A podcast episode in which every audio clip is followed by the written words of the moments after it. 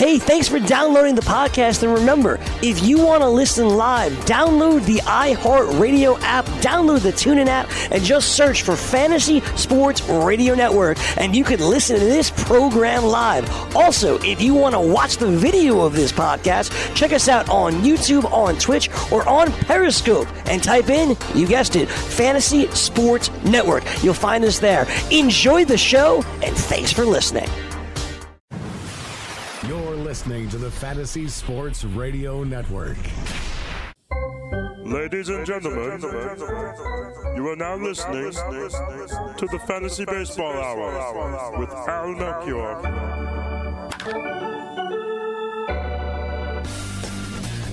Charge!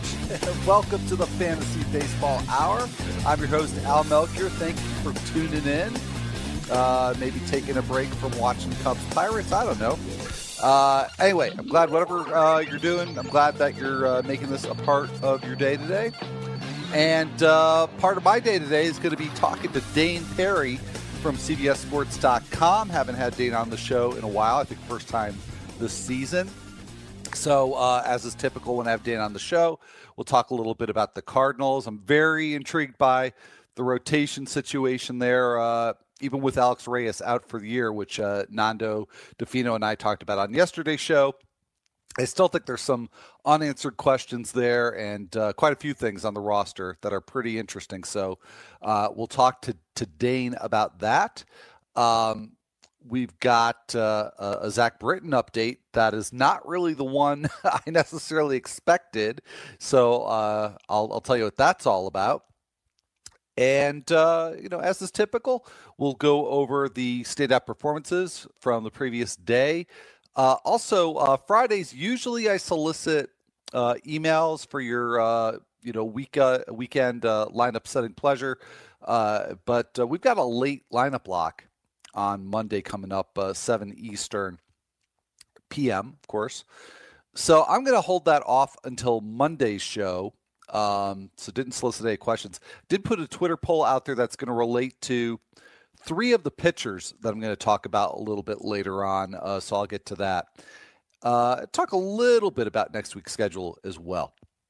So uh, let's get to the news and something that uh, just came out from the New York Daily News uh, not long before uh, coming on air here. The Mets are currently not listening to trade offers for either Jacob DeGrom or Noah Syndergaard, but according to a source, that that could change if the team does not become more competitive uh, in the near future. So that obviously would be a huge development heading uh, towards the trade deadline, which is still uh, not quite two months away, but you know a long way away at this point. But uh, that's uh, definitely something to uh, to monitor over the next few weeks to be sure. That's pretty significant story. And uh, a little bit less significant, uh, but actually just saw this uh, also uh, come across my various news feeds uh, not long before coming on air here. The Pirates have placed Richard Rodriguez on the DL. And again, not you know not that Felipe uh, Velasquez, Felipe Vasquez has settled back into the closer's role. Not that he ever really lost it. Looked like for a brief moment there that maybe Kyle Crick was ready to take over that as he had been uh, used in increasingly higher leverage situations. But just as it seems like uh, seemed like maybe Vasquez was going to go on the DL or just lose the job, uh, he has settled in. Uh, but Rodriguez was a part of that mix when Vasquez was struggling. But early in the year, he was just getting all kinds of strikeouts, had a very high whiff rate. Uh, that has decreased dramatically in the last couple of weeks. Now maybe there's an explanation why. Uh, so going on the DL with right shoulder inflammation. Who are the Pirates bringing up to replace him? Never ask us. That's right. Dovydas Neverauskas, uh, I probably pronounced that wrong. Neverauskas coming up from AAA uh, Indianapolis to take Rodriguez's place in the uh, Pirates bullpen. Much bigger story uh, that uh, I would have uh, gotten to probably first thing if I hadn't just seen those two things. Uh, Shohei Ohtani, contrary to the report that I cited on yesterday's show, he is expected to miss at least one start due to his blister and he may go on the DL. So the report that uh, I got yesterday was that this blister was less serious than the one he had previously, and he didn't miss a start with that one. Nando raised a great question, which I've still not really seen an answer to, which is whether or not he'd miss time as a DH. Right now, that looks like that's going to be almost a certain uh, a certainty. Uh, and um, I just have an update now uh, on Ohtani that he has been diagnosed with a UCL sprain. So definitely a bigger problem than the blister. He's going to be out for a minimum of three weeks. So I guess it's good that I waited an extra minute or two to talk about Ohtani. This really sort of renders the previous updates uh, pretty much useless. So forget about the blister. Uh, this is obviously pretty bad news for uh, Shohei Ohtani. Um, UCL sprain. And uh, also, boy, all kinds of breaking stuff here. Uh, Jeurys Familia just placed on the disabled list. So it's also following up on something I talked to Nando about on Nando Thursday, yesterday's show, um, talking about the situation where uh, the, he's been uh, Familia's been used a couple of times last week in the eighth inning to uh, face the tougher part of the opponent's order with Robert Gsellman being safe for the ninth inning. So I, I, think that's a pretty clear signal that Gsellman would be the the pitcher to pick up now, uh, since uh, there's a, a, certain amount of faith already placed in him to handle the ninth inning in certain uh, save situations. But anyways, uh, Jeurys Familia to the DL. Uh, actually have not even seen yet what the injury is for Familia. So as soon as I uh, get a hold of that, I will pass that on. Uh, continuing on, though, uh, good news finally for a pitcher. Uh, Carlos Rodon is going to be activated to make his season debut against the Red Sox this Saturday. Uh, he's been out all season with the shoulder injury. And in the corresponding move to get Rodon into the rotation, Hector Santiago, who's been filling in for a, a, few turns, is going back to the bullpen. So Dylan Covey, who I think probably a lot of people, I will admit that was my first suspicion and something I was concerned about because I actually own him in a league. Uh, so he's going to remain in the rotation. He's actually been pretty good uh, since uh, since getting called up and, and, pitching in the White Sox rotation. So Rodon in, Santiago to the bullpen, uh, Dylan Covey and also Lucas Giolito, both uh, staying in the White Sox rotation. All right, back to Zach Britton, who I just mentioned offhandedly a little bit earlier. So, speaking of some weird uh, reliever news, uh, there's actually two pieces of information here on Roda or on uh, sorry on Zach Britton. Uh, there was a uh, report uh, earlier today from the Baltimore Sun that Britton could be back as soon as Wednesday, and that actually supersedes uh, an update that came out yesterday from MASN.com that Britton would be back next Thursday. So that bumps it up a day earlier than the uh, Orioles were expecting. Uh, I, I, know that Britton's been doing well in his rehab, but uh, I'm not exactly sure why Wednesday instead of Thursday, what the distinction is there. But that means that uh, Orioles are expecting to get Zach Britton back even a day earlier than uh, just recently announced. So good news for him. You might think that that's bad news for Brad Brach, And I suspect it is uh, because, again, it's been going well for Britton in his rehab. Uh, Brach blew the saved on uh, Thursday night. So it's not been going that well for him. But, and this is really sort of buried in that MASN.com piece. Uh, and I've not heard this commented on, reported anywhere else, which I find odd. But in that MASN report that initially stated Britton would be back next Thursday, it said that the team was considering putting him in the rotation. Uh, now, it also mentioned that report mentioned that Britton prefers to be a reliever. So, uh, you know, I mean, I, I think it'd be very unlikely for Zach Britton to go back in the rotation, but at least it's something that the team has considered and discussed. And I haven't seen anything definitive about Britton's role. So on yesterday's show, we did a little bit of speculation on that. And Nando and I basically agreed that you figure maybe Britton gets eased in a little bit, as you typically see with closers uh, who spend a long time on the DL. Uh, so maybe Brad Brach gets a, a, little extra run, maybe gets an extra save chance or two uh, but that eventually will be Zach Britton. I still believe that's the case, but my, my verb choice there is believe. I don't know it to be the case. And I'm just intrigued, you know, that why would it be reported that the team is considering using Britton as a starter again if there wasn't some seriousness about that? So I'm not completely putting that out of mind. Um, but, uh, and also, uh, a third thing to add to this, not only being aware of the return date, not only being aware that we don't know what Zach Britton's role is going to be, but the third consideration here is that he's likely to be a trade chip for the Orioles. There were a lot of rumors last season. He never went anywhere. He's still there. He's coming back. He'll have an opportunity in whatever role the Orioles use him in to build up his uh, his trade value. So if the, the the long and the short of this, I guess the long because I've been going on about this for a few minutes, uh, but the long and the short of this for uh, Brad Brach owners is don't drop him, don't drop him because while he's been really inconsistent so far, there's not a lot of other good options. Darren O'Day, it looks like, is not exactly on the verge of coming back. Uh, Mychal Givens has been okay, but I think not uh, consistent or excellent to the point of being a, an immediate threat to Brach and uh, he's actually, it looks like, been leapfrogged by Richard Bleier, uh, who's been pitching the eighth uh, pretty frequently lately, uh, setting up for Brad Brach. And uh, I don't know, maybe they'd give uh, maybe they'd give Bleier a try if Brach didn't do well, and for whatever reason they didn't want Britton to close. Uh, that would be kind of a, an Alex Claudio type scenario where you'd have a closer who uh, doesn't get very many strikeouts but gets just uh, an incredible rate of ground balls and soft contact. So it's a messy situation. it's a very messy situation. And I'm still speculating that uh, within two weeks, Zach Britton's going to be closing games for the Orioles. But that looks like far from a, a done deal. A couple of Red Sox injury notes from the Boston Globe. JD Martinez was re- removed from yesterday's game uh, when he dealt with some uh, tightness in his back.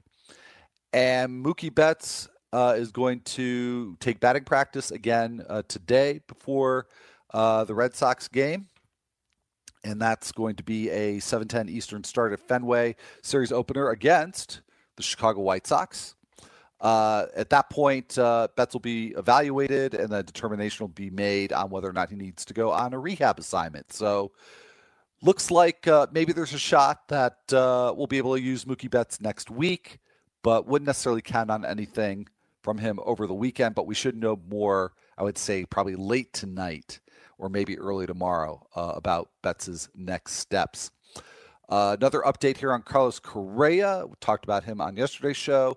He uh, yesterday went to see the Astros team doctor, and uh, he had an MRI done, which showed uh, nothing abnormal according to the Athletic, and he is still day to day Carlos Correa. So nothing uh, about a DL stint. This is probably going to be one of those situations where they'll see how it goes for a day or two, and either Correa will be back, or I imagine maybe uh, a DL trip. Although I've seen absolutely nothing about a DL trip yet for Carlos Correa.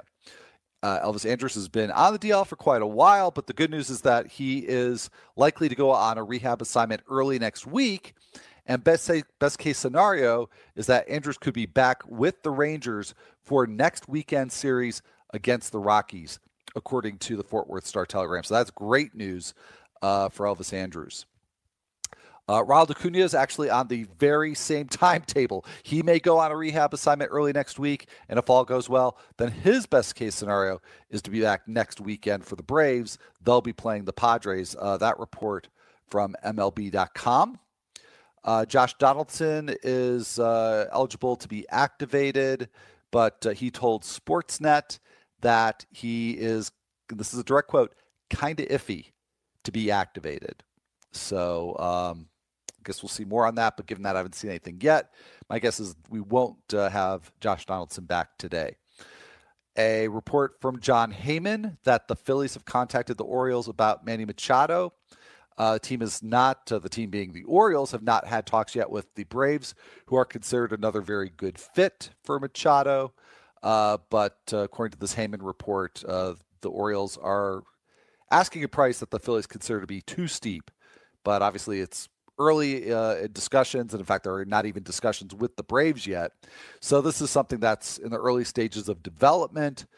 But Machado, obviously, a uh, a big name that could go uh, at some point before the July 31st trade deadline. Dennis Santana, as you know by now, was scratched uh, yesterday, very uh, shortly before his scheduled start for the Dodgers. He is scheduled to have an MRI done today. He has some sort of lat injury, but once we know those MRI results, we'll know more. As expected, Jordan Montgomery had Tommy John surgery. The procedure was done yesterday. And of course, he is out for the rest of the season and a good chunk of 2019 as well. And Fernando Abad uh, has received an 80 game suspension uh, for PEDs. That also initially reported by Jon Heyman. And the jokes uh, on Twitter just wrote themselves. Uh, Vladimir Guerrero Jr. Uh, got, had the report, I believe it was yesterday, that he uh, hurt his knee and uh, he has now been officially placed on the seven day DL in Double A. But it is considered a precautionary move, and he is not expected to miss a whole lot of time. So, uh, not many lineups out yet. Uh, do have uh, some weather forecasts for you, and we have one game in progress. As I mentioned earlier, we got the Cubs and the Pirates going on. Uh, Cubs are up three nothing on the Pirates uh, right now. Actually, top of the third. Mike Montgomery uh, pitching for the Cubs. Chad Kuhl struggling a little bit for the Pirates, already given up five hits and a walk and those three runs. And uh, as for the Cubs, Jason Heyward staying hot. It's two for two with a double already. Um, so maybe we're seeing the, the, the, offensive rebirth of Jason Heyward right before our eyes here. So, on that note, uh, we are going to have to head to break shortly. And when we come back, I will check in on the lineups, let you know what weather uh, forecasts you need to pay attention to as you set your uh, lineups for the nighttime slate. And uh, before all that, though, we are going to be visited by Dane Perry of CBSSports.com. So definitely want to hear that. We'll be right back.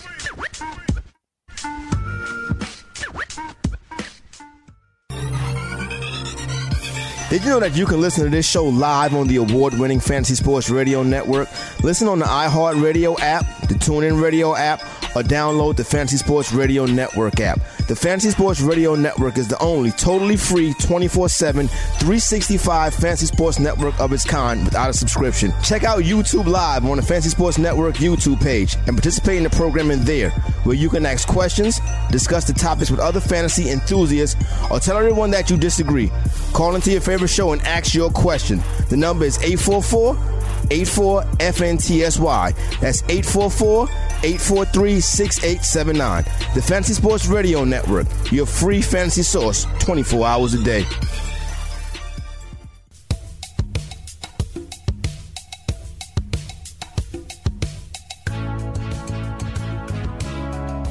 Welcome back, everybody. This is the Fantasy Baseball Hour. I'm your host, Al Melchior. And just a very, very quick update here. Uh, during the break, you see that the uh, injury for Jeurys Familia, who was just placed on the DL, is a sore shoulder. Don't have any other information besides that, but I'll try to update you again later on the show. But right now, uh, joining us from CBSSports.com. You know him, you love him. Uh, glad to have him back. Dane Perry, thank you so much for taking some time to uh, join me today. Good to be with you, Al. I haven't talked to you in a while, so always good to chat. Well, that was pretty much exactly what I said at the top of the show. It's been a while since uh, since I've had you on, so good good to have you here. And uh, this, you know, I always uh, like to uh, chat Cardinals with you, and you know, I think there are some interesting questions to deal with. But uh, I did time this this way, asking you to come on the show specifically because it's two days after the end of the MLB draft. Every year, you do a great column that I look forward to uh, on some maybe true, maybe not so true, uh, sort of uh, histories of, of some of the ball players that were selected in the draft based on their names. Are, are you going to be doing that again this year? It uh, just came out uh, a few minutes ago, actually. So, oh wow, yeah, I, uh, yeah, yeah, and I would I would clarify that uh, the stories told about the names are 100% false. So Let's not have any confusion about that. Absolutely I up. am. The names are I real am- though. Yeah. Well, so it's, yeah, okay. So you got something that's real and yeah. something that's yeah, false. the names are real. Uh, These are actually real names drafted, and it was an incredibly rich draft this time around for names. I had some hard decisions to make. All right. Well, I, I, I do want people, and I, I want myself to go and, and read this uh, right after the show's over, uh, and not to have uh, any spoilers. But uh, give, maybe get just you know like one preview trailer of the uh, of the column. Yeah, let's uh let's pick out one real quick here. Da, da, da. All right, there is one name that is all right. The number 258 overall pick by the White Sox was Gunnar Troutwine, and he sounds like an absolutely yoked hobbit, weightlifting hobbit. So that's a taste. See, I, I'm I'm crestfallen that that that is. There's not even a chance that that's true. well, you know, I, I suppose it could be true, and I'm just not aware that I'm telling the truth. So let's go with that. uh, that's fair. And by the way, I don't know how many people listening are going to get this, but I can no longer go to the grocery store and buy Smart Balance without thinking about the Mets. But that's you know people will have to go and go to your archive and, and figure out why that's the case. prediction's not Anyway. looking too good right now. no, it's not. Uh, and it would be worse if yeah. they if they trade uh, Yeah. Degrom and Syndergaard. Uh, Yeah. Anyhow, yeah. uh, we'll we'll move on from the Mets to the Cardinals, uh, and uh, it was definitely uh, I think uh, something of a crushing blow when the team lost Paul DeJong because he's really uh, you know blossomed uh, on uh, both sides of the field. Uh, he may be back within a month or so. So, you know, while it might seem a bit early to think about this, uh, in fantasy, it's never too early to, to speculate on these things. So, uh, when DeJong does return, how do you see that uh, uh, creating uh, some some collateral impact on what's already a crowded infield situation? Yeah, that's that's kind of difficult. I tend to think that Kolten Wong will probably be the guy who loses playing time, uh, just because Matheny in the past has shown a willingness to kind of yank Wong in and out of the lineup depending on how he's playing. I mean, he can, you know, if he goes hitless, he's out of the lineup the next day, and sort of that that kind of thing that was going on last season. Uh, you know, but if Matt Carpenter does not level up, you know, as we all keep waiting for him to, he's showing some signs of life. He's a possibility as well. I think De DeJong obviously is going to be in the lineup every day, and he's going to have to shuffle around that. Jose Martinez is pretty entrenched at first base now. But I would say Wong is probably going to be the playing time loser in that situation. Uh, you know that you bring bring up Carpenter, and that just reminded me of something that I recently noticed looking at at the Cardinals stats. That um, Carpenter's defensive numbers at third base are actually pretty good, and they're atrocious at second base, and that makes absolutely no sense to me. So, somebody who I imagine watches the Cardinals probably nightly, um, does that make does that surprise you? That just, I mean, I don't think he's an asset at either position these days. He's a good defensive first baseman when he's in there, but he's kind of seen his defensive skills erode from kind of the average level they were at during his peak. And I would say that's probably some early season noise based on sample size. Uh, I mean, you, you know, you're you're making some sacrifices when you have Carpenter at third or second base uh, with the glove you know, most years the bat carries him, but that's not been the case thus far this season. So I would think he's probably a bit below average at both positions in reality. Yeah, well, that's from you know the more limited uh, viewing I've done. That would seem to be the case. Uh, Yeah. Now the outfield's crowded too. It always seems to be a crowded outfield situation there. Tyler O'Neill's back at Memphis. Do you see him coming back up? And if so, how? How does how does he fit in? You know, I it would have to be a DL situation for him to come back. I think Bader is pretty Harrison Bader is pretty much entrenched as the I mean not even a fourth outfielder, really probably the third point five outfielder because he gets a pretty good bit of playing time there with you know Ozuna and Fowler struggling. Uh, so you know I, I don't see a clear path to playing time for Tyler O'Neill. I think he's uh, probably going to spend the majority of his time in Memphis.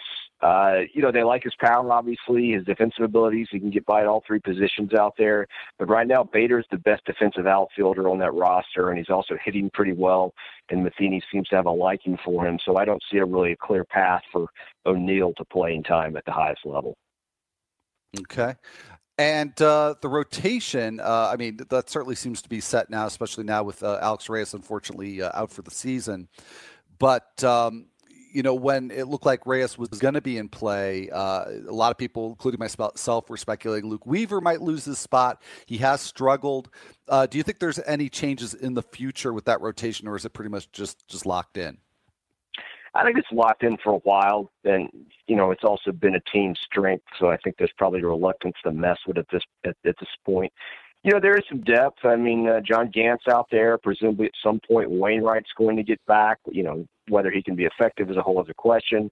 But uh, perhaps he gets healthy enough to contribute at some point. Uh, you know, uh, Dakota Hudson might be ready to contribute at some point this season in the majors. There is some depth there, and I don't think they would, you know, tolerate significant decline from the way Weaver's pitched now. He's had some good results on balance, been a bit of a below average starter. They can live with that. Uh, but if it gets much worse, they may have to turn to some depth. Right now, I think he's safe at the level he's performed at. Well, you know, it seems weird, Dane, that the, the one part of the roster that I actually don't really have any questions about is the bullpen for a change. Uh, that actually seems pretty stable, but uh, you know, everywhere else, uh, you know, it seems like there's there's some interesting things to to conjecture yeah. about. So, uh, well, anyways, I uh, wish I had more time to uh, to uh, ask you about the Cardinals. I know you also got to go, so I just appreciate you taking the time today, uh, Dane, and uh, hopefully we can have you back again on sometime soon. Great to talk to you, Al. All right, likewise, Dane. Take care. Bye bye. Uh, so it's uh, Dane Perry from uh, CBSSports.com, and uh, answering uh, all my questions about the St. Louis Cardinals. But definitely check out that piece. I may have to sneak a peek at it uh, during the break because uh, it's uh, it's good stuff every year. And yeah, now I know that the stories are false, but uh, it's fun to pretend that they're not. Anyway, uh, getting back to tonight's slate, let's start with the weather here. There's not going to be too much there to uh, think about if you've still got lineups to set, but uh, maybe just keep tabs on Dane Perry's uh, team there, the Cardinals. It's not really his team, but we talked about it. Uh, Cardinals at the Reds. Uh, there's a 39% chance of precipitation in Cincinnati at game time, but uh, that chance goes down very quickly uh, thereafter. So maybe a delayed start there, uh, which if there's going to be a weather related issue, that's probably the one you want anyway, is early delay and then no problems after that. That looks like that's going to be the case in Cincinnati uh, and also in Minnesota. Uh, Angels and Twins. That is a 7:10 Central Time start at Target Field. That one might be a little bit more of a threat to have a mid-game delay. There's an 18% chance of precipitation at game time. Goes up slightly uh, for the next hour or two, and if the game drags on a bit, uh, it goes up quite a bit uh, late in the evening there in Minneapolis. So that's one to keep an eye on. But for the most part, doesn't look like you've got a high probability of any cancellations or uh, postponements. So uh, uh, that's some uh, some good stuff there. We do have a few lineups uh, that have uh, come in. Of course, the White Sox are among them because they're always the first or one of the first. They've got the it's the battle of of the Sox, White Sox, Red Sox at Fenway. Dylan Covey and Chris Sale and Matt Davidson still in the lineup, so uh, good to see there. Kevan Smith getting the start behind the plate. Trayce Thompson in center field. Uh, I think those are pretty much. Uh, oh, I'm sorry, Jose Rondon getting the start at third base. So those are the uh, irregularities in the White Sox lineup. Phillies lineup is also out. They'll be hosting the Brewers at Citizens Bank Park. That's a 7:05 Eastern start. Jhoulys Chacin and Vince Velasquez. Scott Kingery at short. JP Crawford just activated a couple days ago. He is getting the start at third base. And your Phillies outfield is uh, Nick Williams, Odubel Herrera, and Dylan Cozens getting a start and batting eighth. Uh, Kingery, by the way, batting up in the third spot uh, for the Phillies. Uh, we have a Marlins lineup out. Uh, they'll be hosting the Padres. It's Eric Lauer and Caleb Smith, couple of left-handers and uh, sorry, just take a look at this for the first time. Uh, Yadiel Rivera getting the start at third base and batting eighth, with Brian Anderson playing in the outfield, batting second, uh, playing in right field. We also just now got the Nationals. Uh, actually, a whole bunch of lineups just came out here. Nationals, that's Steven, Stephen Strasburg and Andrew Suarez uh, for the Giants. That's at Nationals Park. Mark Reynolds getting the start at first against the lefty Suarez. And uh, Pedro Severino behind the plate. And uh, Red Sox. Chris just talked about the White Sox uh, lineup in that game. We've got uh, Jackie Bradley back in the starting lineup and batting seventh. Blake Swihart stays in the lineup, but he is DHing uh, in this one. Actually, very interesting alignment. We've got um, Bradley in center flank by Benintendi in left, and Brock Holt in uh, in right field. You know, as the Red Sox uh, continue to make do without uh, Mookie Betts. Uh, Mets lineup is out. That looks uh, like your standard lineup there, so we can skip right over that. And then we've got uh, lineups for the Mariners and Rays, and also the Cardinals and Reds. Those are both uh, 7:10 Eastern Time uh, starts. Uh, Gordon Beckham back for the Mariners. He is leading off and uh, playing at second, so no Dee Gordon. And uh, for the oh, and by the way, also Ben Gamel in the lineup, so no Denard Span uh, for the Mariners uh, against the Rays with their opener Wilmer Font. And Jake Bauers getting another start at first base. I'm guessing he's going to be pretty much uh, a fixture now. Uh, and Christian Arroyo batting eighth and playing second base. Has Arroyo played second base before? I don't believe he has. Uh, so no Joey Wendle in that lineup. And then finally got uh, Cardinals Reds. That's uh, oh, and by the way, uh, I don't know if I uh, don't think I mentioned Marco Gonzales making that start for the Mariners. Cardinals Reds. That's Luke Weaver, uh, who I just talked about with Dane Perry, and Matt Harvey going for the Reds. And uh, pretty much the standard lineup for the Cardinals.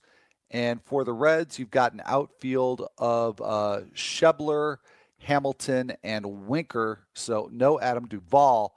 There was a report a few days back that I talked about in the show where the Reds were going to abandon their rotation, but it seems like they're they're sort of back to that. Um, so anyhow, that's their outfield alignment, and an otherwise uh, normal lineup uh, for the Reds. So uh, all right, let's uh, get uh, started on our review of Thursday's games.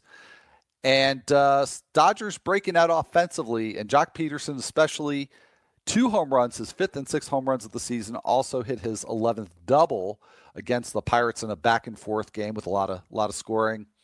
Uh, something I didn't notice about Joc Pederson before, and you know, frankly, I haven't been paying that much to, uh, attention to Pederson. I do have him in one league where we change lineups twice a week. So, you know, I look and, and see if, you know, the Dodgers are going to be facing a bunch of righties or if they're going to be, you know, facing, you know, a couple lefties because that's uh, that that obviously plays into my decision about whether or not I'm going to start Joc Pederson. So I hadn't you know taken a deep dive on the stats. I mean, this isn't even a particularly deep dive. uh, I didn't realize he was striking out so little this year. He has a 14.4% strikeout rate. Last year it was around 21%. And of course, the knock on Pederson going into last year was that he just strikes out way too much and he's never going to hit for average. Well, now he's hitting 272 uh, with the 347 on base percentage, and and the power's been there. I mean, the power is I wouldn't say a constant for Pederson, but you know, pretty much that's the one thing. Uh, if, if there was going to be a way that Pederson could, could contribute, it was going to be uh, the home run power. Uh, so uh, the the power's been there for Pederson, but um, the strikeout rate that's that's incredible. So that that's literally a game changer for Pederson, And uh, you know now that he's uh, hitting well, uh, you figure that you're going to see him pretty regularly uh, against right-handed pitching uh, for the Dodgers. Dodgers do have a five-game week next week, so uh, might not be the best time, however, to maybe maybe pick up Pederson, but not probably not start him. Uh, Cody Bellinger, uh, just a few days ago, there were rumors he was going down to the minors. Maybe that was a motivational factor, but he is now homered in three straight games. Hit his 11th home run in that game against the Pirates on Thursday. One of his three hits, also his 11th double of the season. So uh, Cody Bellinger, I don't think we have any worries about him right now. And uh, you know, we've waited a few years for uh, Joc Pederson to kind of you know put the the whole package together. Maybe we're seeing that from Leonys Martin this year too.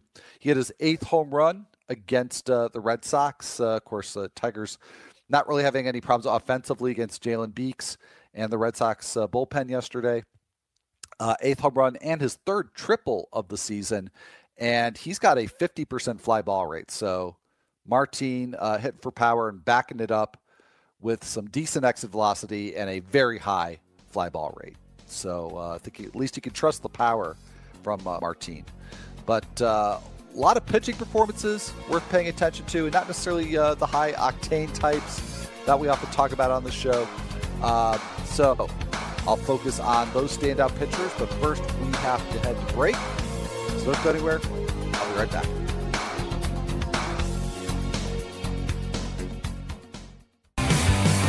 Have you ever wanted to have a fantasy expert in the palm of your hand? Or better yet, in the pocket of your khakis? Well, check it out. Now you can. It's the Fantasy Sports Radio Network app. Download it now to your phone. We promise no weird viruses, no strange tracking things, just 24 hours a day, seven days a week of pure fantasy knowledge dropping all over your head. It's the Fantasy Sports Radio Network app. Stop being a weirdo and streaming it online. Get it on your phone. Take it with you everywhere you go.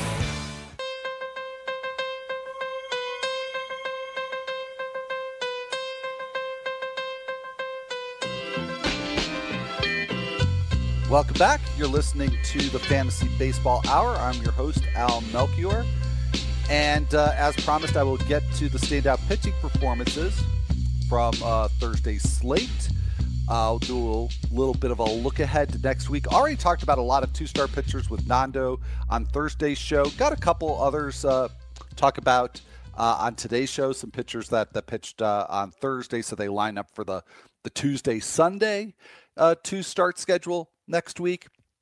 Couple of uh, updates, by the way, before we do get to all of that. Uh, Kevin Kiermaier is now ha- he has a uh, projected return date. Uh, he is targeting around June 20th, according to uh, Marc Topkin of the Tampa Bay Times. So uh, some really good news there. And I, you know, had the positive report on Elvis Andrus earlier in the show. I've got both of those guys, so I'm, I'm excited to get both of them back within the, the next couple of weeks. So good good news there on Kevin Kiermaier. Also realized over the break that when I was breaking down the Red Sox lineup, there it was such a different looking lineup. I missed the obvious uh, uh, impact there, which is with Blake Swart, Swihart DHing. Uh, that that back injury is keeping JD Martinez out of the lineup tonight. So uh, I'm sure you probably put those pieces together. I was a little slow on that, so uh, my apologies. Uh, but let's get to uh, the pitching performances. Uh, a lot of the focus is going to be on uh, pitchers that are probably not very widely owned, um, and in particular, some pitchers that uh, you know don't necessarily have a, a, great profile for fantasy, but they but they've been doing well. So uh, it's, you know this is how it, it, it, typically lines up. That you know you have a bunch of aces uh, going on a particular day, and then you've got the back of the rotation. So that seems to be where we are right now uh, as far as that goes. But uh, Jose Berrios had a great start. He's certainly a fantasy mainstay and uh, will continue to be one with more performances like this. Against the White Sox, he went the distance, complete game, only two runs allowed on six hits and no walks with 10 strikeouts. So that's uh, some uh, peak uh, Jose Berrios performance right there. Uh, as I've mentioned already, uh, Jalen Beeks's debut did not go very well at all, and he's also already been optioned, which might have been what was going to happen anyway. But uh, he's been optioned. But Beeks only lasted four innings against the Tigers, gave up six runs on seven hits with three walks and four strikeouts. So uh, probably the the or not probably definitely the the better pitching story in that one was Matt Boyd going into the seventh inning at Fenway Park against a very tough Red Sox lineup and only giving up two runs on two on four hits and four walks, which isn't great, but six strikeouts, which is pretty good for a pitcher like Boyd, who isn't necessarily he's been very effective, not always with strikeouts, but more so with soft contact. Uh, so, but against a, a, team like the Red Sox, uh, to get six strikeouts and six in the third and only give up two runs. That's a really encouraging performance from Matt Boyd. And especially when you take into account he got off to a very rough start in that game. Gave up some hard contact, which is unusual for him, but gave up some hard contact early. And there was a report from the Detroit Free, Free Press uh, that actually was passed on to me by Nando Di Fino. So we get a, a little bit of, uh, at least in spirit, some Nando Thursday on a Friday. And the report was basically that Boyd and, and also to an extent uh, Joe Jimenez, who uh, pitched the eighth inning of that game, they came in and they struggled initially because apparently the mound is is very different from the bullpen mound at Fenway Park. Uh, it's got a different slope. And uh, I had never heard about this before. Nando had never heard about this before. Uh, apparently, it's a thing, and it affected Boyd. Don't know if you know if there's any sort of pattern there with that affecting um, visiting pitchers in general. But you know, Boyd recovered. Jimenez uh, Jimenez uh, recovered from it, and uh, you know, Tigers uh, came out with a win as a result. So uh, you know, you added that factor, and it's an especially impressive start for Matt Boyd. Uh, James Shields was somebody also talked about on yesterday's show. And you're probably wondering why I'm coming back to James Shields uh, because he is a two star pitcher next week. I don't think he initially profiled as one, but with the insertion of Carlos Rodon into the rotation on Saturday and a little bit of juggling there with the White Sox rotation. Shields now lines up, even though it hasn't been formally announced, it looks like he's going to line up to face the Indians at home on Tuesday and the Tigers at home on Saturday. And uh, I, am going to tell you what I'm doing with James Shields next week because it's it's very much based on circumstance. Now, Shields, prior to this horrible start that he had against the Twins on Thursday, he had a string of seven starts that produced a 3.45 ERA and six quality starts. So he had been going pretty deep into every start. I think even the one that wasn't a quality start was like six innings and four runs. So very consistent over a seven start period for James Shields. That span encompassed 47 innings, 36 strikeouts, which is not a lot, but only 14 walks, which is a big change from last year and from earlier this year. So, um, not necessarily improved control, but a good chase rate, 33% chase rate during that uh, that stretch. So here's the deal: I wouldn't trust Shields in most leagues, uh, even though this one start against the Twins looks like an outlier. And even in this start, he got the Twins to chase a bunch of pitches. He just gave up too much hard contact. And that's something I would legitimately worry about with James Shields. But one of the leagues that I own Shields in is Tout Wars. And I'm not doing well in Tout Wars. Uh, I rallied a little bit, uh, but now I've fallen back down to, I think, 12th place out of 15. So it's not going well. So I'm basically going to throw Hail Mary and hope that Shields returns to form and stardom, uh, basically doubling down on him. Uh, but I wouldn't necessarily recommend that in other types of situations. But you know, if you're you're down in a league, you know, I think there is some upside here with James Shields. And I know those are two terms that we typically haven't put together in several years, upside and James Shields, but I think it applies now. So that's that's my two or three cents on on James Shields. Uh, now, a lot of people I, have noticed, um, and I haven't really, I haven't seen the the, the data, the the ad drop data on it, but just um, anecdotally, it seems like a lot of people are picking up Mike Leake. And some of that certainly has to do with the fact that he's got a two start week coming up, but also has to do with the fact that he's been pitching really well lately. Uh, he has quality starts in five of his last six starts, and in his last four consecutively, including on Thursday, uh, eight innings, two runs with eight hits and a walk, and only three strikeouts against the Rays. But that's been the MO for Leake. And when it goes well for Leake, that is how it goes because he typically does not walk a lot of batters. He allows a lot of contact. So it's there, there's short plate appearances, there's a high degree of efficiency, and he goes seven or eight innings deep.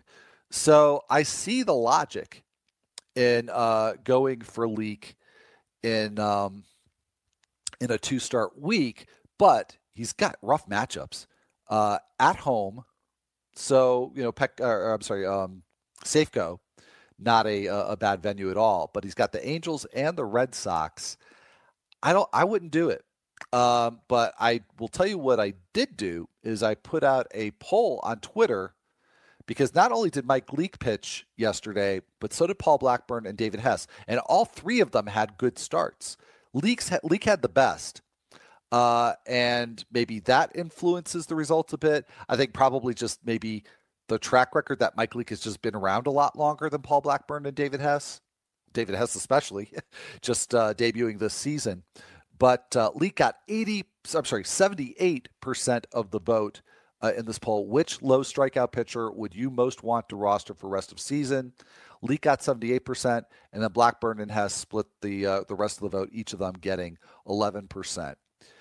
So I get the the Leake appeal with the two start week and with the basically a hot streak for him, even though it's not involved getting many strikeouts, which again is pretty typical for him. He's got a 14.9% strikeout rate on the season, Mike Leake. However, um, he has been very average in terms of inducing soft contact. He's got a poorly hit rate. This is uh, from X Stats. Uh, you know, basically hits that just uh, don't do any damage. Has a 22% rate. Uh, currently, the major league average is 23%, so he's slightly below average. And he's also right around the, the major league average in terms of value hits, which are the exact opposite hits that are almost always based on their exit velocity and launch angle, almost always result in extra bases. 10% rate, which is very average. So that's Mike Leake. We're going to put that aside. Now we're going to look at Hess and Blackburn. Hess uh, started against the Blue Jays. He went six innings, one run, five hits, two walks, four strikeouts, which for him is actually not a bad strikeout total. Uh, Hess uh, has a 13.6% K rate, so slightly lower than Leake's, but not much. And out of 183 pitchers that have allowed at least 90 batted balls this season, so again, the pool here is 183 pitchers. Hess has the 26th lowest uh, average exit velocity allowed on fly balls and line drives. So, pretty good in that regard. He has a 38% poorly hit rate. Now, again, let's compare with Leake, who is right around the league average 22% for Leake, 38% for David Hess. All right, so similar types of pitchers in terms of not a lot of strikeouts, very contact friendly, but the quality of contact has been much worse off of Hess than off of Mike Leake. Um, Paul Blackburn in his season debut, just coming off the DL for the A's, uh, he went six innings as well, only one run on three hits, no walks, and three strikeouts. So that's typical for Paul Blackburn. Not very many strikeouts against the Royals. Uh, this was his first start this year. Last year, Blackbird, get ready for this. He had a 9% strikeout rate. I don't know that I've heard of a lower strikeout rate for a starting pitcher. Uh, maybe not since like Aaron Cook or, or maybe Justin Nicolino uh, certainly would challenge that. So very, very contact friendly, but a 28% poor, poorly hit rate which is uh, not nearly as good as David Hess's, but considerably better than Mike Leake's. And where Blackburn really shines is not so much in getting uh, soft contact as avoiding the hardest, most damaging contact. His value hit rate, now again, remember, Leake's is 10%, which is right around major league average. Blackburn's rate is, from last season was 3%. So some interesting choices here. Uh, and I would, you know, next week Mike Leake with two starts, I, I wouldn't really trust him to be honest. As good as it's as well as it's gone for him, but in terms of rest of season, I'm actually more interested in, in Hess and Blackburn, for whatever that's worth. A uh, couple other starts uh, just to take a quick look at here. Actually, ones that I mentioned briefly on yesterday's show, but didn't really dig into. Uh, so for the Pirates, uh, Jameson Taillon, not just the fact that he's started throwing a slider. Basically, three starts in a row now where he's used the slider uh, very frequently. Uh, Taillon went five innings, three runs on eight hits, but only one walk and seven strikeouts. So that ratio is excellent against the Dodgers. He threw 26 sliders, got four swings and misses on the slider, which is yeah, fine, but not not great. And um, over his last three starts, though, he's thrown 19 and third innings and has gotten 19 strikeouts. So that is better than Taillon has done in the past. It is a small sample, of course, but um, yeah, I think that the jury is still out in terms of uh, whether or not that's really making a, a positive impact for Taillon just yet. Something we'll continue to to watch here. And then finally, uh, Trevor Richards. He went five innings, gave up three runs on seven hits, but no walks and four Ks against the Giants. Uh, good control was Richards calling card in the minors, so good to see him with a no walk start here. Uh, and uh, actually, I apologize. That was not against the Giants. I was looking ahead here. He's got the Giants next week. He's also got the Orioles in Baltimore. So Richards, somebody to uh, consider for uh, for two starts. Uh, anyhow, so speaking of next week, uh, so we talked about a few two-star pitchers. Uh, probably a good idea to uh, take a look at the schedule. I already mentioned the Dodgers have a, uh, a five-game schedule for next week, so think twice about Joc Pederson. In shallower leagues, maybe even think twice about Matt Kemp, who's been hit well lately. Uh, for uh, the Reds, they've got a five-game schedule. So I'm not really sure who that might impact there. Uh, Nationals have five games. Talked about the red hot Michael Taylor on yesterday's show. Uh, not a bad idea to pick him up. May not want to start him right away with a five game week. Royals have a five game schedule, and the Rangers have a five game schedule next week. Uh, several teams, nine to be exact, have a seven game schedule. So with so many teams playing uh, you know, basically every day next week, which by the way is sort of odd because it's a very light schedule on Monday. So I was surprised to see that there were nine different teams that have a seven game schedule. So a lot of teams uh, doubling up on, on Monday and Thursday. Uh, so with so many teams going, it's maybe not going to be as much of a differentiator when you're setting your lineup, but nonetheless, especially if you've got somebody maybe with seven games as opposed to uh, you know a Matt Kemp with five games, or you know maybe an Eugenio Suarez uh, in a deeper league. You know maybe it's a dilemma with Alex Gordon for the for the Royals. Uh, in any event, uh, or, or, Adrian Beltre maybe. Uh, so you, you, know if it's, it's those players versus uh, you know somebody on one of these uh, teams with a seven game schedule, just something to consider. So you got the Diamondbacks, the Marlins, the Padres, the Giants, the Red Sox, White Sox, Indians, Mariners, and Rays, all with uh, seven game schedules next week. So, again, uh, you know, just something to consider, particularly in comparison with players from those teams that are only going to be playing five games. So, uh, anyhow, hopefully uh, that is helpful. And uh, again, just remember that it is a seven o'clock lineup lock uh, on Monday uh, with the, the, again that that relatively small schedule. Uh, so it's yeah seven. Actually, it's going to be seven oh five first pitch. Uh, Red Sox and Orioles at Camden Yards. So I will be uh, looking for your emails if you want to beat the rush. Er, I'm sorry, emails or tweets. Uh, uh, tweet me at Al Melchior BB, and uh, you know I'll uh, dedicate some time on Monday's show to uh, answering your questions. And also, I'm going to have Mike the Rotocop on the show. We're going to talk about All Star ballots. That's always fun. Not always fantasy relevant, although we could probably work some fantasy talk in there, uh, but always a fun exercise and a good opportunity to, to vent, which I almost certainly will do when uh, Mike the Rotocop is on the show. So thanks to Dane Perry for joining me on this show. And hope you all have a great weekend and best of luck this weekend. And again, tweet me if you got uh, lineup or ad drop questions for the weekend. So, on that note, everybody, take care and have a good one.